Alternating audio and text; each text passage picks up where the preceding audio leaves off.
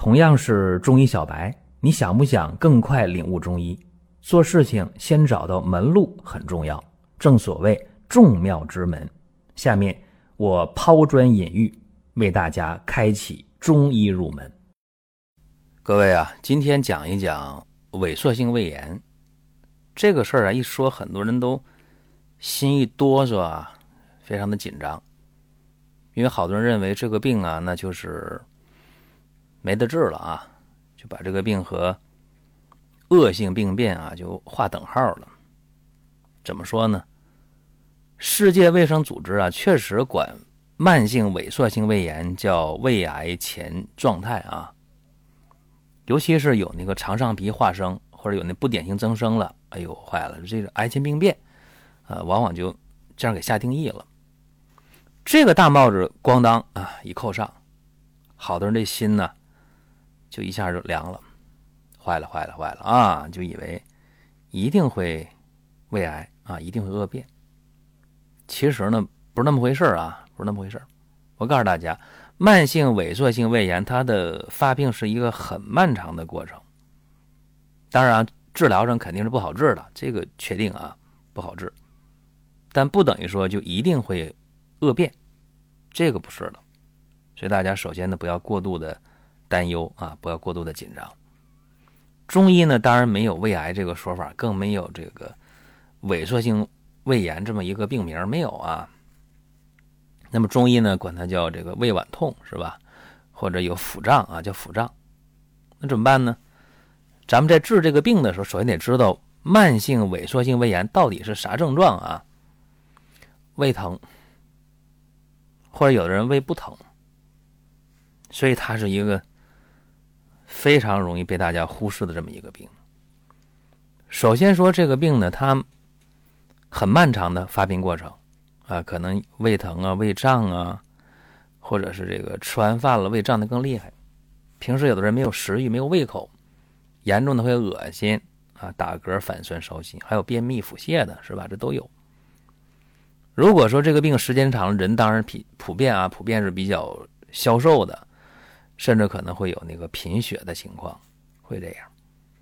尤其是一看这个舌头颜色很淡啊，舌淡，往往是这样的。那么这个病想诊断的话呢，其实今天也比较容易了，对吧？说确诊那很容易确诊。那么我不想讲这些，我告诉大家，它分度是吧？轻度、中度、重度。然后呢，肠上皮化生，大家就觉着坏了。那治疗都咋治的啊？一般来讲呢，在治疗当中没有什么特效药，这西医治疗啊，给你用点儿。这个治幽门螺旋杆菌的这个套路是吧？说你这个病和幽门螺旋杆菌感染有关啊，给你用个三联呢、四联的疗法，这个比较常见啊。或者说呢，在治疗过程当中告诉你了啊，说你你注意饮食吧啊，这个热的呀、什么辣的呀，就这个这就别吃了是吧？往往这样，或者给你来一些这个胃黏膜的保护剂，这个也比较比较常见啊。其实呢，中医在治这个病的时候啊，怎么治呢？就是看见啥治啥，啊，根据不同人的情况，会辩证的去治疗。有人说你讲这些，不如给我来个痛快的手术算了，是吧？手术啊，手术呢，那可能就得往下切，是吧？我们看情况吧。如果说年龄偏大啊，经常的这个胃难受的不得了。一下胃镜，好家伙，里边又是息肉，又是溃疡面比较大，又是有出血，啊，又是有那个那个增生比较多的，那这个确实可以考虑手术。那如果不手术的话啊，哎，或者说你常规的西药的治疗你并不满意，对这个疗效怎么办呢？我们不妨试一下中医。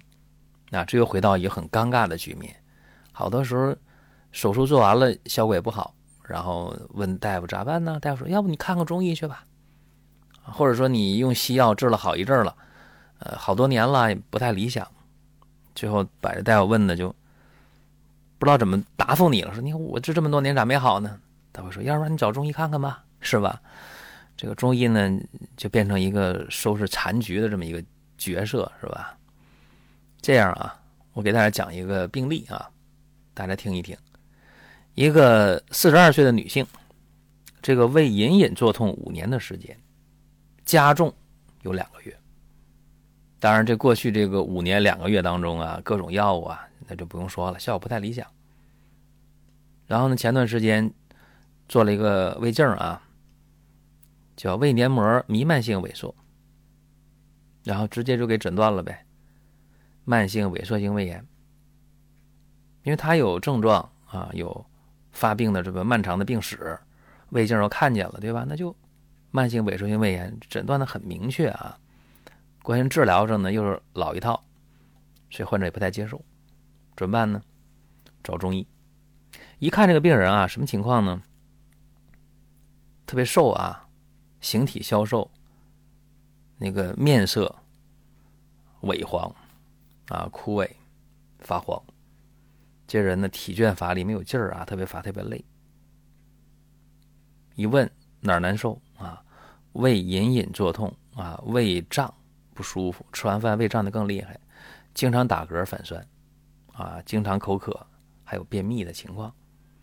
一看那个舌头啊，很吓人啊，那个舌头的颜色呢，深红色，就紫色，对吧？而且还发暗，紫暗色，舌苔是白的，舌苔比较薄。一按脉，脉是又弦又细啊。那么中医怎么说这个事儿呢？就是脾胃虚弱，气阴不足。胃湿濡养，落枯致瘀，这么个病。那用药的方向是什么？养阴益胃，化瘀通络。所以这里边想到一个方子啊，就是失笑散啊。失笑散呢是太平惠民合剂局方里的一个方子，很简单啊，蒲黄和五灵脂。但这太简单了吧？可不简单咋的？但是呢，简单的配方效果并不简单。活血祛瘀、散结止痛，它有推陈出新的这个效果。什么意思呢？淤血去，脉道通。如果说身边人也需要这个内容，你可以转发一下。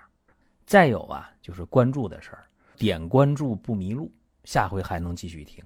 另外，大家可以关注一个公众号，叫“光明远”，阳光的光，明天的明，永远的远。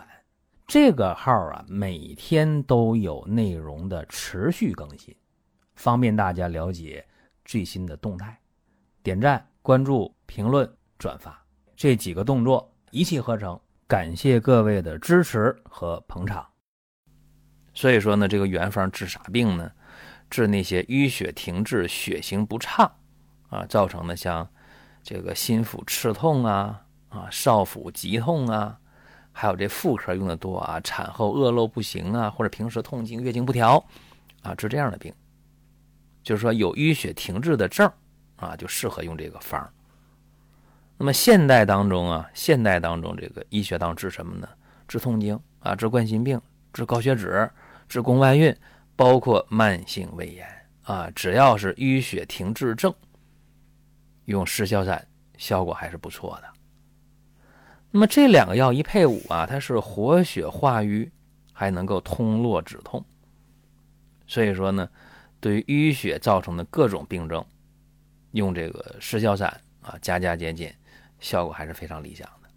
所以说，这个四十二岁的这个女性，她的慢性萎缩性胃炎，也用石消散啊，这效果还非常好。就用这两味药吗？当然不行。你看怎么用的啊？五灵脂十克，生蒲黄十克，红花十克，生地黄十五克，郁金十克，香附十五克，玉竹十克，麦冬十五克，佛手十五克，沉香五克，白芍十五克，生甘草十克。五副药啊，五副药，水煎，每天一副药，煎三次，药汁混一起，然后分三次喝，喝的时候温热的去喝啊。饭后半小时或者饭前半小时都行。那么第二次复诊的时候啊，就是五副药用完了，这病人什么情况呢？明显的啊，这个胃疼缓解了，胃胀减轻了，而且大便通畅了，打嗝反酸烧心的情况没有了。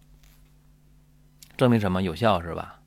好了，那么这个方子调整一下，原方啊加上黄芪二十克，当归十克，川链子十五克，盐胡索十五克，地龙十克，又开了十五副药。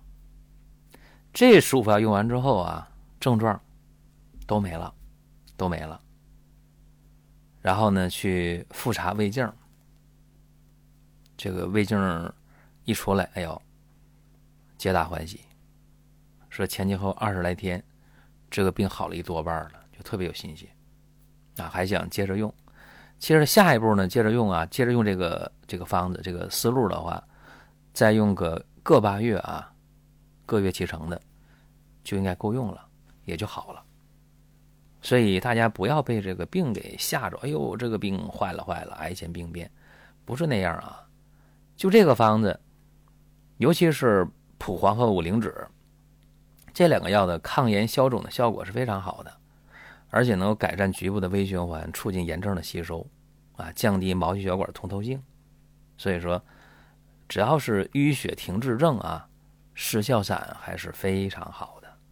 那么今天跟大家做一个分享，也希望各位啊不要遇到病就慌了就懵了，啊，咱们想办法去解决。好中医啊哪儿都有，哎，你别说，哎，我非找你去治病，不见得啊，不见得，在你身边，好中医有的是啊。关键是你要善于去发现。您听到这儿啊，本期音频就要结束了。您有什么宝贵的意见、想法或者要求？可以通过公众号“光明远”，我们随时来互动。